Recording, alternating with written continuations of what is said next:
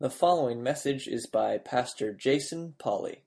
More information from Harmony Bible Church is available at facebook.com backslash Harmony Bible Church.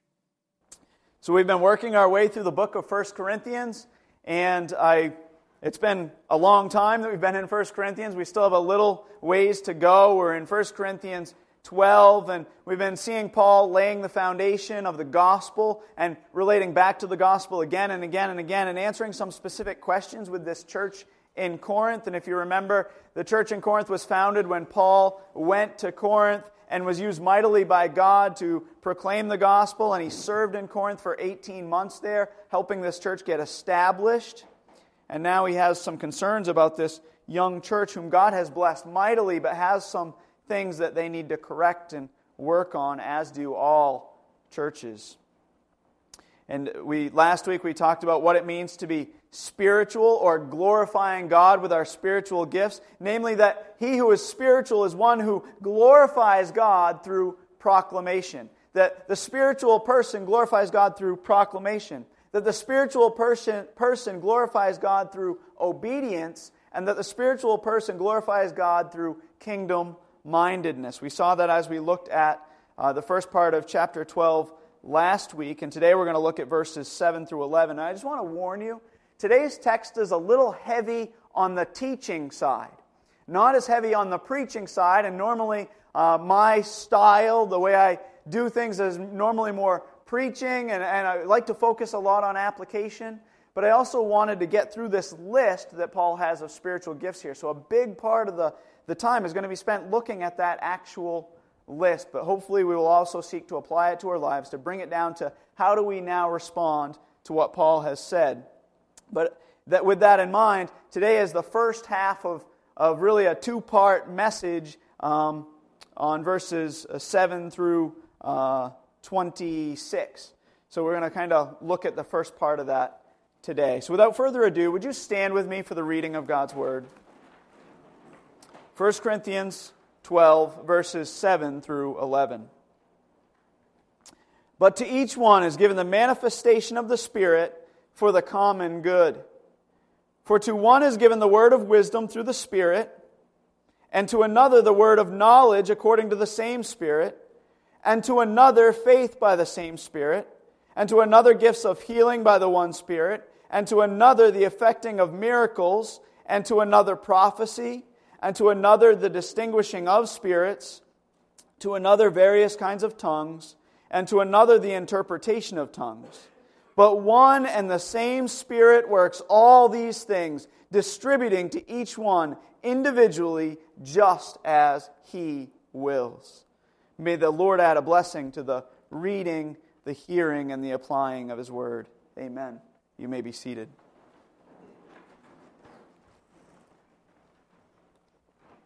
So, looking at verse 7, verse 7 reads, But to each one is given the manifestation of the Spirit for the common good. And verse 7 summarizes or serves as a heading for the content we're going to be looking at the next couple of weeks.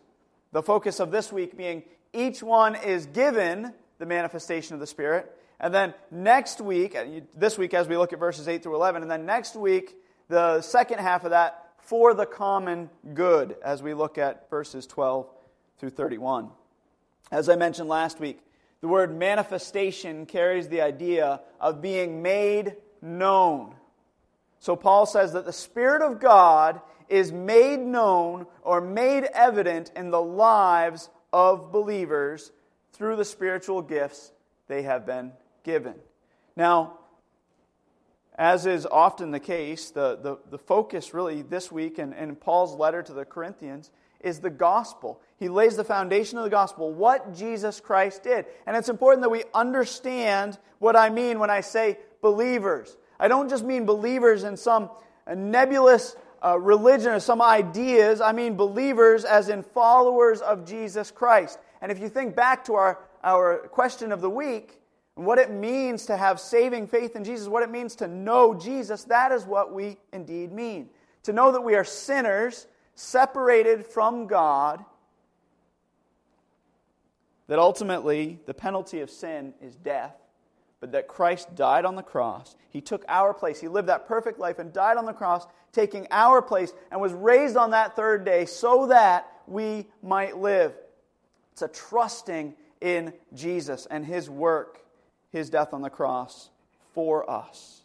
And everyone who does that, every believer, every follower of Jesus, has been given a spiritual gift, at least one spiritual gift. And see, genuine spiritual gifts are a testimony, a sure sign of God's indwelling spirit, of the fact that God is living inside of us. And I say genuine because remember, there's gifts that there are things that appear like they're spiritual gifts when they're not. And we can manufacture gifts, things that look like gifts. We can have natural talents that are not spiritual gifts, but genuine gifts are a manifestation of the Spirit. They're, if you will, a bubbling out of the Spirit of God. They're the Spirit of God manifesting Himself in us. Thus, every believer has at least one spiritual gift. That is precisely why Paul uses the phrase, to each one, both at the beginning of verse 7 and at the end of verse 11 in this section. See, no genuine follower of Jesus Christ can say that they do not have a spiritual gift. There may be many who have no idea what those gifts are, but that doesn't mean that they don't have them. So, we're going to spend the bulk of our time today looking at the list of spiritual gifts that Paul gives here in 1 Corinthians 12. However, it's important to note that I do not see this list as exhaustive. Because when other lists are given in Scripture, it's not the same list. Let's look at the other list outside of 1 Corinthians 12, just real quick. If you have your Bibles, if you want to turn there.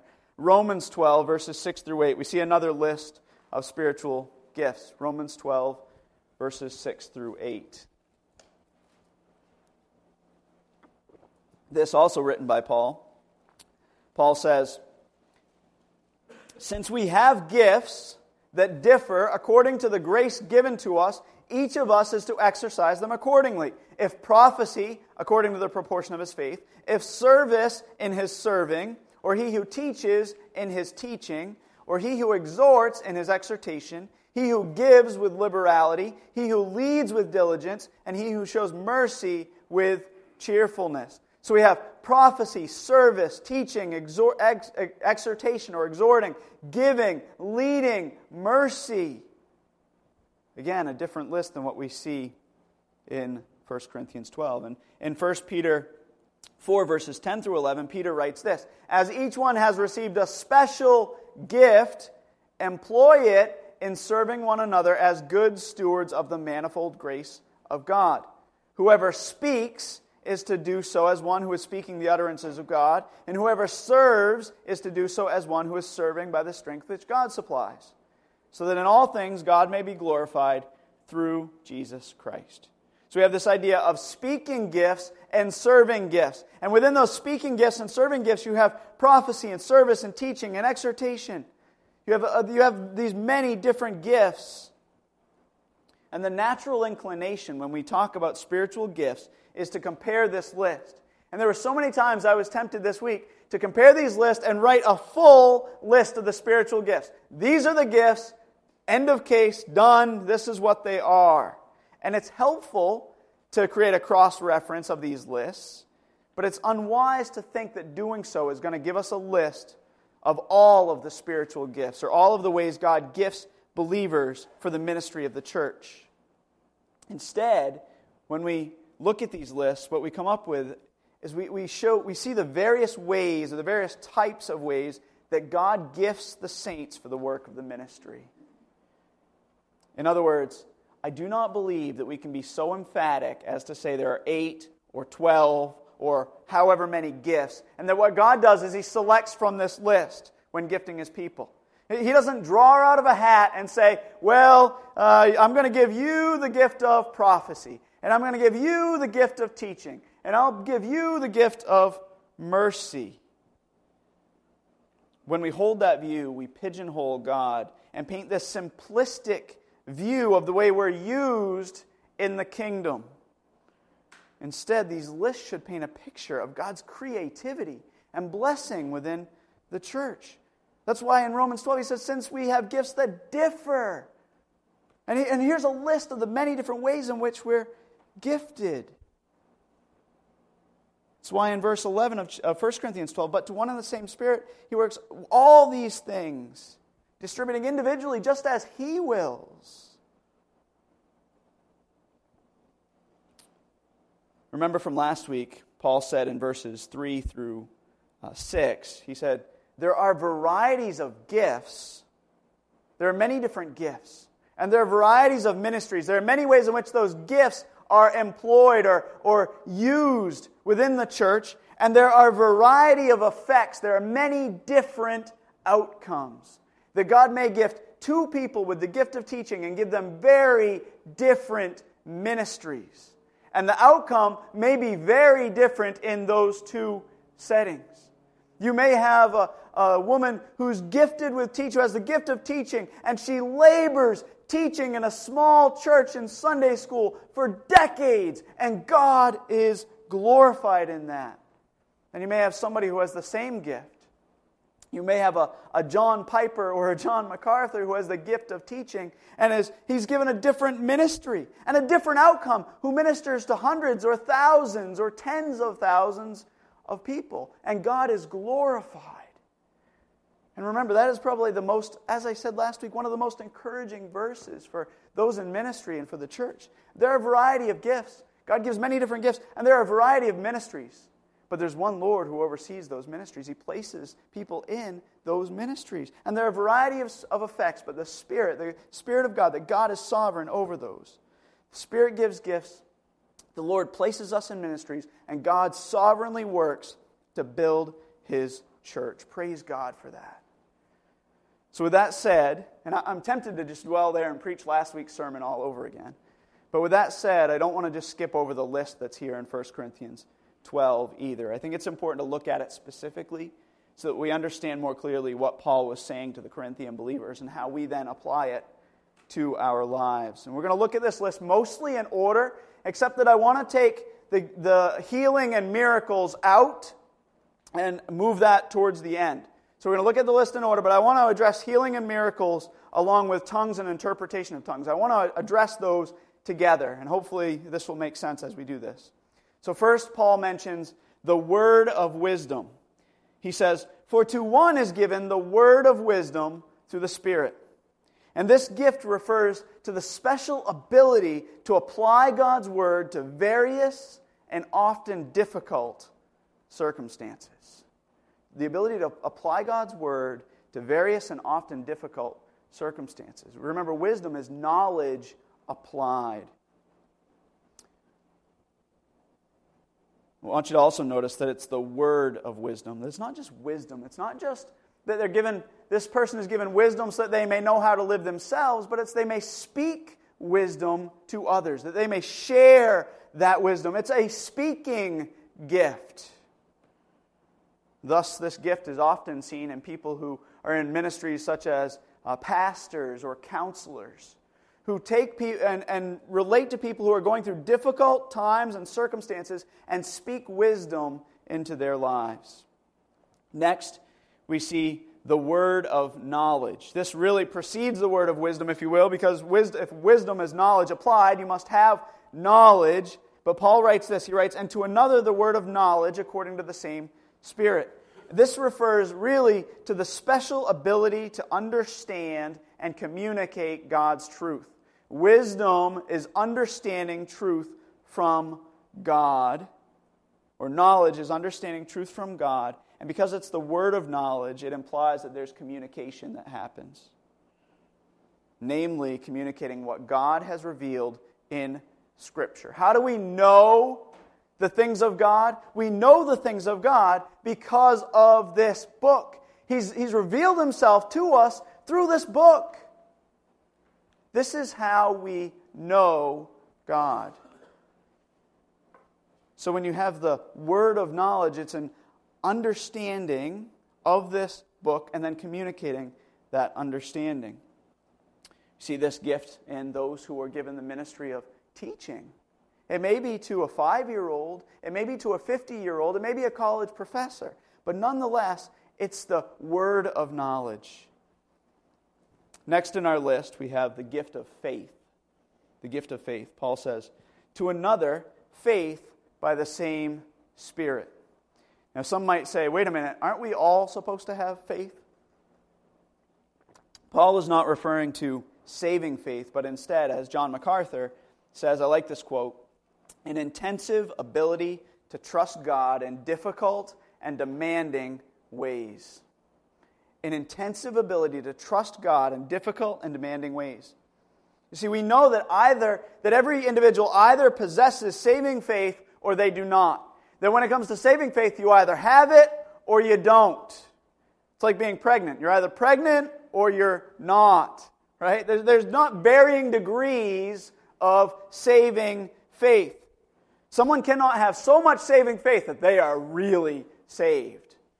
Or they can't have so little saving faith that they're barely saved. We may think in those terms, but that's not the way it works. You either have saving faith or you do not. However, not every believer has what I would call uh, functional faith.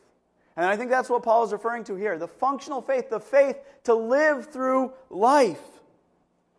In other words, it's possible to have saving faith, to trust in Jesus, to believe in Jesus, to know Jesus, but still doubt God's promises in the midst of life's trials, in the midst of life's storms.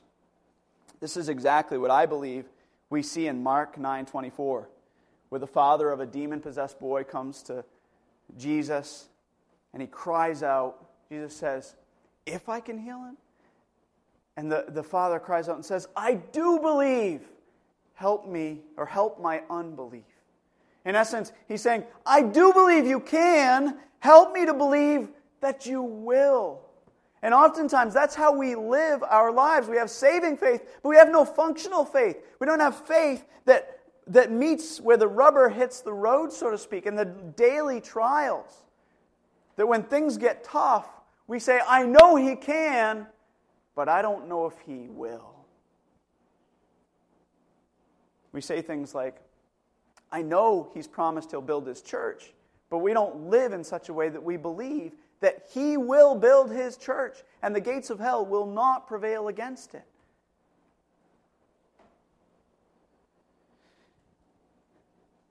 The gift of faith. Next is the gift of prophecy. The word prophecy simply means to proclaim. And there's mixed ideas on this, even within the evangelical church, as to what this gift exactly is. I don't think it's that complicated. The word prophecy means to proclaim. Thus, it refers not to the practice of foretelling or telling the future, but instead of forthtelling, of speaking forward or speaking forth the word of God. Paul makes this clear in 1 Corinthians 14:3 when he says this. But the one who prophesies, he actually gives a definition of prophecy. The one who prophesies speaks to men for edification and exhortation and consolation. It's one who speaks to men for those purposes. That, after all, was the primary ministry of the Old Testament prophets. Not foretelling the future. It wasn't that the prophets just predicted the future and they, they said, you know, in AD 32, I believe here's what's going to happen. Instead, they, they were forthtellers. They said, This is what God has said. And oftentimes that involved, and if you don't, this is what will happen because that was revealed to them by God. But their primary ministry was not foretelling, but forthtelling. It was designed for the purpose of edification, exhortation, and consolation. And if, you, if you've met my I'm going to pick on my wife because I can't help it. When I think of the gift of prophecy, I think of my wife who has the gift of prophecy and can quickly speak a word for edification, but can also quickly speak a word for exhortation and consolation. Has the ability to take the word of God and just pierce your heart with it. Praise God for those who have the gift of prophecy, to speak forth the word of God in truth into people's lives. Next, I want to consider the gift of distinguishing of spirits. Distinguishing of spirits. Sometimes this is called the gift of discernment. The word distinguishing is the same word we see translated discern in Hebrews 5 4, where we read this But solid food is for the mature, who because of practice have their senses trained to discern, to distinguish between good and evil. Thus, the distinguishing of spirits is the special ability to, to separate truth from error, to know whether something is from God or not. And this needs to be, we need to be cautious with this because there are some who may say they have the, this gift and that they can recognize that something is not of God when indeed it is. Or they may say that it is of God when indeed it is not. But some people have this gift, and many people within the church have this gift where they can just recognize this is not of God. Early on, something rises in their spirit when a teacher teaches, or when a pastor preaches, and when they're flipping through the channel and they stop on TBN and they have the spirit of discernment and they go, that's not of God. Right? It shouldn't take that much discernment to get to that place with most of the teachers on TV, by the way. Not all of them, but many of them. But the gift of distinguishing of spirits is to say, that is of God or that is not of God. To recognize that. So that's the first five. Now, the last four in our list, I'm going to group into two sets of two. First, the gifts of healings and miracles, and then the gifts of tongues and interpretation of tongues. So, healings and miracles, and then tongues and interpretation. Paul says this And to another, gifts of healing by the one Spirit and to another, the effecting of miracles. I believe the gift of healing, okay? Now, listen, hear me out before you react, okay? Hear me out with the whole, everything that I'm going to say. I believe the gift of healing, the ability to heal other people's physical illnesses and conditions, and the gift of miracles are gifts that are no longer given to believers today. They are gifts that are no longer given. Instead, Scripture shows time and time again that both of these gifts were always ministered by the authority and under the authority of the apostles and were used to validate their standing as apostles. We live in a world where we want to we want to get along, we want to fellowship with those who take a different standing than us on this, but it's important that we really look at what Scripture says and that we examine what Scripture says. Because we have to draw, we have to understand whether these gifts are operative today or not. Now, by the way, I'm not yet speaking about tongues and interpretation of tongues. We're talking about healings and miracles and whether God gives men and women the ability to do these things today. So, in other words, what I'm saying is only the apostles themselves and some of their associates who were uh, operating under apostolic authority, such as Barnabas and Philip, who had apostolic authority, just like uh, uh, Luke had apostolic authority to write the book of Acts and the Gospel of Luke. They had apostolic authority those men and the apostles were given these gifts, and the purpose was to confirm the truth of the message of the gospel and to lay the foundation of the church. So let's try to get there and see, see how I get there. Acts 2:43. Acts 2:43 says this. Everyone kept feeling a sense of awe, and many wonders and signs were taking place through the apostles. That it wasn't that many wonders and signs were taking place amongst everyone, but it was through the apostles that these many wonders and signs were taking place. In Acts 5:12, at the hands of the apostles, many signs and wonders were taking place among the people. That we live in, in a culture and we live in an environment today where many would say that these signs and wonders were the norm in the book of Acts. That these things were happening by all the believers everywhere, all over the place. And that's not what we get from the book of Acts. Instead, that it was, it was something that was happening by the hands of the apostles. That these signs and wonders were being demonstrated. That's why Paul in 2 Corinthians 12, verses 10 through 12 says this. Look there with me, if you will. 2 Corinthians 12, verses 10 through 12.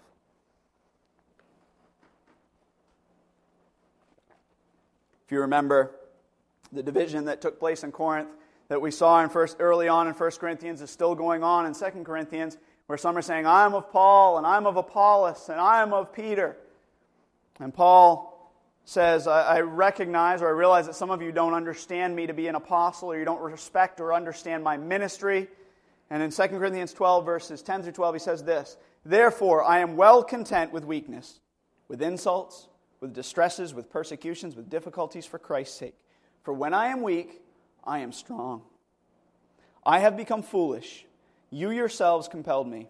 Actually, I should have been commended by you. For in no respect was I inferior to the most eminent apostles, even though I'm a nobody. He says, You should have recognized me as not inferior even to the most eminent of apostles, even though it's not me. This is not pride. It's not me. I am a nobody, he says. Verse 12 The signs of a true apostle were performed among you with all perseverance, by signs and wonders and miracles. He says, I am an apostle. And how can I show you? How did I show you and prove to you that I was an apostle? He doesn't say, he doesn't say, well, there really is no proof because everyone performs signs and wonders and miracles. Instead, he says, I am an apostle. The signs of a true apostle were performed among you with all perseverance by signs and wonders and miracles. If the gifts were not only for the apostles, he would never use this as an argument of his apostleship. Instead, he says, This is proof that I am indeed an apostle chosen by Jesus Christ, one who saw Jesus and one who was chosen by Jesus. Ephesians 2:20 tells us that the church is built on the foundation of the apostles and the prophets. In other words, their ministry, the, the apostles' ministry, and the prophets, the New Testament prophets' ministry of revealing God's word through proclamation and being used to write the New Testament. That that's the foundation upon which the church is built, and it served as that foundation. Thus, once Scripture is completed at the end of this apostolic age, when the apostles were no longer here, the, their gifts died with them, so to speak, the gifts of healing and miracles these particular gifts ceased. Now, hopefully you've, you've borne with me this long. Hopefully you've been, you've been bearing with me. Don't misunderstand me. I am not saying that, gift, that I'm not saying that miracles and healings no longer happen. I'm not saying that miracles don't happen, and I'm not saying that healings don't happen. Nor am I saying that God no longer uses human agents. And One doesn't need to look beyond James 5 to see otherwise. Right? James 5, verses 14 through 16. Is anyone among you sick? Then he must call for the elders of the church, and they are to pray over him, anointing him with oil in the name of the Lord, and the prayer offered in faith will restore the one who is sick, and the Lord will raise him up. And if he has committed sins, they will be forgiven him. Therefore, confess your sins to one another and pray for one, one another so that you may be healed. Why? Because the effective prayer of a righteous man can accomplish much. You see, we should want to pray over those who are sick. As leaders, I know that Bill and Mark and I do want to pray over those who are sick. And I'd encourage you, when you're sick, Come here first. We are a lot more practical than your HMO, I assure you. We're cheaper, and I would argue oftentimes way more effective, right? Is anyone sick? Call for the elders of the church, and they're to pray over them. We want to pray over those who are sick because God still heals today. And with regard to miracles, just this past week, just this past Wednesday night, somebody testified to a miracle happening in their life.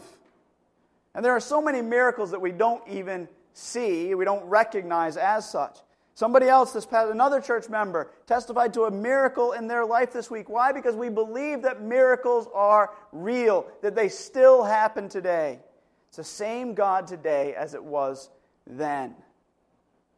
So, what I'm saying is, that the spiritual gifts of being able to perform healings and miracles are gifts that are no longer given today. So, these things still happen, but it doesn't mean that somebody has the gift of healing or that somebody has the gift of being able to perform a miracle. In fact, I want to warn you to be weary of those who claim otherwise. A very, very cautious approach to those who claim otherwise. Just a few years ago, I received a letter from an area church promoting the fact that a gifted healer was coming to the area. There's a gifted healer coming to the area, and the letter was sent inviting people of the community to come and see the power of God. People, be cautious of that kind of thing. God can and still does heal today. But as Mark would say, I had this conversation with Mark not long ago. It doesn't mean it looks like a circus act. It doesn't mean that we send out posters and, and pamphlets and say, the gifted healer's coming to town. God is the one who can heal. And yes, he used the apostles. Yes, he used them mightily. Yes, he confirmed their testimony through the, the giving, the giving of the gift of healing and miracles. But when somebody says today, I have this gift, we should be cautious. Especially when James 5 says, when you're sick, don't call the gifted healer. Don't write to Colorado. Find the charismatic healer who's going to come and you pay $500 to travel to you, who will collect an offering, by the way. Don't, don't, don't call him. Call the elders of the church.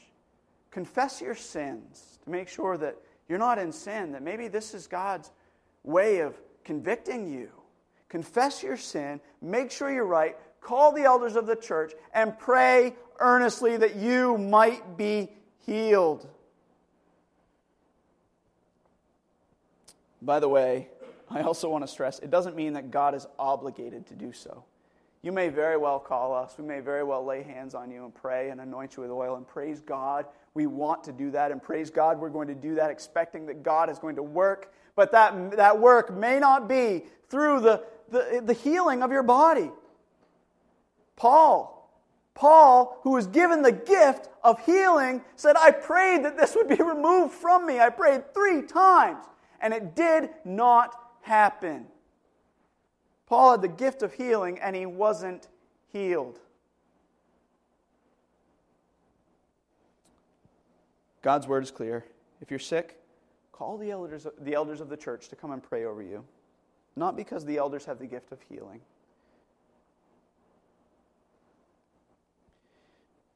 but because God uses the faithful prayers of those who are righteous, those who are His. See, God does not and will not validate my ministry or any other elder's ministry today by miraculous deeds. Instead, we have the foundation of the apostles. We have the completed Word of God, and it is that alone that should be used to validate any man's ministry. So if I stand up here for week after week, and I faithfully preach the Word of God, and nobody seems to get saved, and fewer people come to church, and I'm still faithfully preaching the Word of God, that is the measure by which you must measure my ministry. And if I stand up here and I say nonsense and I preach from something other than the Word of God, if I preach from the hymnal, or I do like some of the churches do in our very own community who just have a social agenda that they talk about. I sat through a sermon not long ago where the pastor talked about being the miracle, that we need to be the miracle in our own world. That is nonsense. It's just absolute nonsense. And the power is stripped from the pastor's preaching when that happens. So while we measure one's ministry by whether they're faithful to the word, even if the results are few, if the results are many, and we, we don't also say, wow, that comes from God.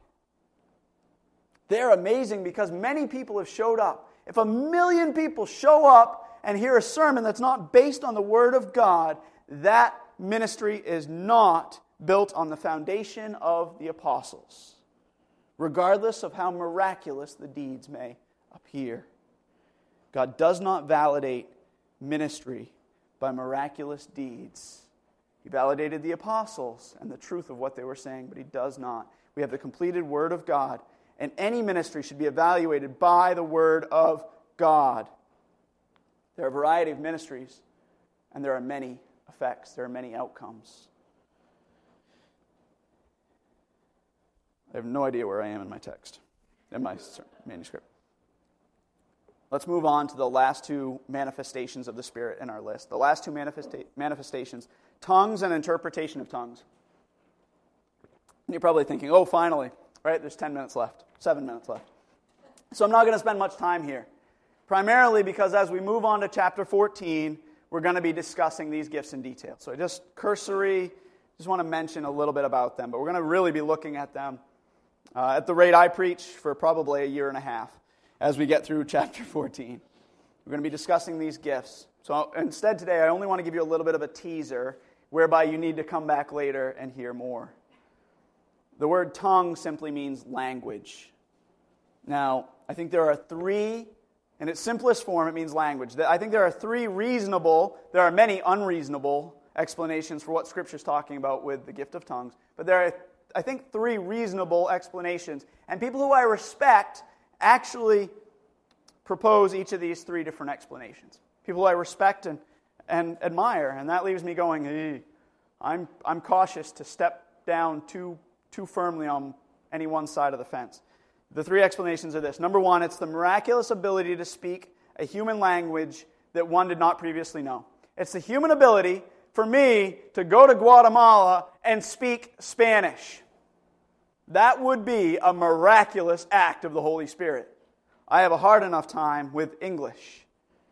So it's the miraculous ability, that's one understanding. The second understanding is it's the miraculous ability to speak a heavenly or angelic language. That it's this language which is not known to men, and it's the miraculous ability to speak this language not known to men, but is instead heavenly, this heavenly language. Excuse me. Or, or number three, the third option, is it is some combination of the two. That sometimes it's one in Scripture and sometimes it's the other.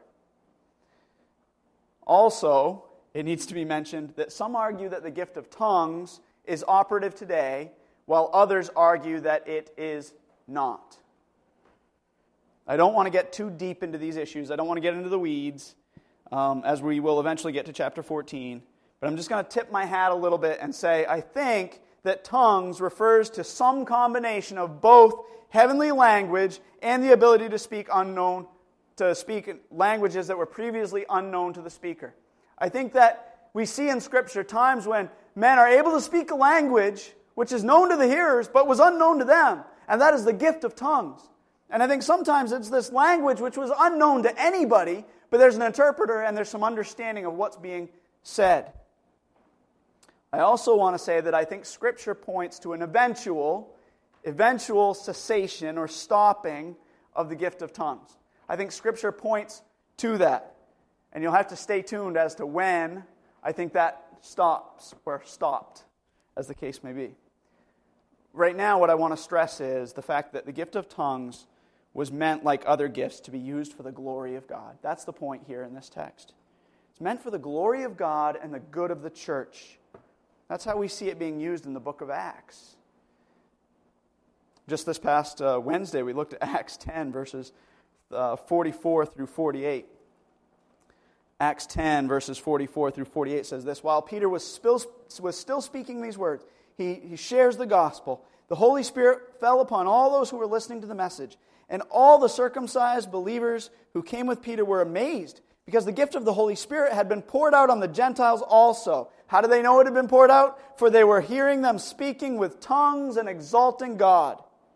Then Peter answered, Surely no one can refuse the water for these to be baptized who have received the Holy Spirit just as we did, can he? And he ordered them to be baptized in the name of Jesus Christ, and they asked him to stay on for a few days. I can imagine. So there's this idea, there's this clear picture that speaking of tongues validated the message and the power of the gospel and God's willingness to save the Gentiles there in Acts. And oftentimes that's not what we see used in churches today and what we call what we see called the gift of tongues. You see, the gifts of tongues and interpretation of tongues, much like that of healing and miracles, was never meant to glorify the individual with the gift, but instead they were meant to glorify God and God alone. So, again, much of what we see called tongues today, I don't think connects or relates to what we see described as speaking in tongues in the New Testament. So Paul has listed, he's listed nine manifestations of the Spirit, nine ways in which the Spirit of God is made known in the lives of believers, particularly the lives of the believers at Corinth. The Spirit was manifested through the word of wisdom, the word of knowledge, through faith, through prophecy, through discernment, through healing, through miracles, through tongues, through the interpretation of tongues. Now look at verses, uh, verse 11 with me. 1 Corinthians 12 11. But one and the same Spirit works all these things, distributing to each one individually just as he wills. I mentioned this earlier, but I want to stress it again. Those are the words, each one. Paul brackets this whole section, both in verse 7 and verse 11, by saying, verse 7, to each one is given the manifestation of the Spirit. Verse 11, distributing to each one individually just as he wills. Paul makes it clear that every believer has been given at least one spiritual gift whereby the Spirit of God makes himself known in them. The Spirit of God is manifest in the lives of believers. That is amazing. That the Spirit of God makes himself known in your life if you are a believer. And we should want that to show even more clearly and plainly. So here's the big question. So, how do we apply all of this, both individually and corporately, specifically, here at Harmony Bible Church? Number one, we must individually desire to use our gifts for His glory. As individuals, we must desire to use our gifts. Harmony Bible Church, this is not as difficult as it might seem. I don't know if all of you know your spiritual gift, but I would encourage you to ask your brothers and sisters in the Lord to ask them because they probably know. Oftentimes, it's very evident to everybody else. They see how the Spirit of God manifests Himself in you. And as we involve ourselves in the life and ministry of the church, God is faithful to reveal our gifts. So let's be faithful in using them for His glory. There's nothing wrong with stepping out and trying something. And God, it's going to be clear whether, this, whether you're doing this in your own strength or the strength that God provides, whether it's a spiritual gift or not. So we must individually desire to, to use our gifts for God's glory. It's not about taking tests and all those. Those things can be somewhat helpful, by the way, but it's more about just stepping out and being used and listening to others and seeing whether we're being used to glorify God and build up the body of Christ. Number two, we must corporately, that is collectively, desire to see each other's gifts used for His glory. So we want to see our own gifts, but we also want to see others' gifts used for His glory. It pains me when somebody has the gift of mercy or the gift of helps and they're doing something over here. I'm going, oh, this is. And it's not because they can't grow in that other area, it's because they can flourish. I see somebody with the gift of mercy teaching Sunday school. And I say, well, meanwhile, the person who's teaching Sunday school, or the person who has the, uh, who uh, should be teaching Sunday school is trying to operate the mercy ministry. We, want, we should desire to see each other's gifts used for his glory. Paul began this letter in chapter 1, verse 4, by saying this. He said, chapter 1, verses 4 through 7. I thank my God always concerning you for the grace of God which was given you in Christ Jesus, that in everything you were enriched in him, in all speech and knowledge, even as the testimony concerning Christ was confirmed in you, so that you are not lacking in any gift, eagerly awaiting the revelation of our Lord Jesus Christ. He said, Corinthians, you are not lacking in any gift. So my question is, are we lacking any gift at Harmony? I don't think we are. I think those words could just as easily have been written to us as to the Corinthians. Every gift that God desires for us to have, it doesn't mean there's eight gifts and we have all eight of those gifts. Praise God. Now we can operate as a church. It means that every gift that God desires for us to have, He has given us. the gifts necessary for the building up of this particular body in love. And we just need to be faithful in using them. We need to be faithful in using our gifts to build up those who need to be strengthened in those areas where they are weak. We should desire that wisdom, knowledge, prophecy, faith, and discernment are evident among us. See, it's my prayer that those with the gifts of wisdom help us all grow in wisdom. That those who have wisdom help us all grow in wisdom. It's not that, well, he's got wisdom and I've got knowledge. Instead, we grow in these things together. That those who have the gift of knowledge help us all grow in our knowledge. That those who have the gift of prophecy help us all grow in proclaiming God's truth. That those who have the gift of faith help us all to grow in our faith. And those who have the gift of discernment help us all grow in being discerning. So then, lastly, number three, we're almost done. Number three, we must be sure that our gifts and our ministries are confirmed or are validated not by miraculous deeds, not by not by the outcome, but instead measured against the Word of God. It's not about outcome, it's about faithfulness. Are we being faithful to God's Word? You see, may our lives and the ministry, the work of this church, may it be built on the foundation of the apostles' teaching, not what works. Far too often, churches want to do what works instead of basing their foundation on what is true. And if we want to do what works, we can fill this place. I assure you, we can fill this place. Free beer on Sunday morning. We will reach this community like you've never seen a church reach this community. It's not about what works, it's about what is true. So may our lives and the ministry of this church be built on the foundation of the apostles' teaching, the foundation of the gospel. Let's pray. Father God, thank you for today. Thank you for your grace. Thank you for an opportunity to consider the ways that you have gifted this body. God, the ways that you intend to use us for your glory. God, I pray and ask that you'd be with us, that you would encourage us in you, that you would use us mightily. God, that you would do immeasurably more than we can ask or imagine as we seek to serve you as we seek to live in such a way that we are making the Spirit of God, your Spirit that lives inside of us, that we are making Him known to each other and to the world around us. Praise you. We praise you that He indeed does live inside of us. Now we ask that you help us be obedient to Him and to His leading. We pray all these things in Christ's name. Amen.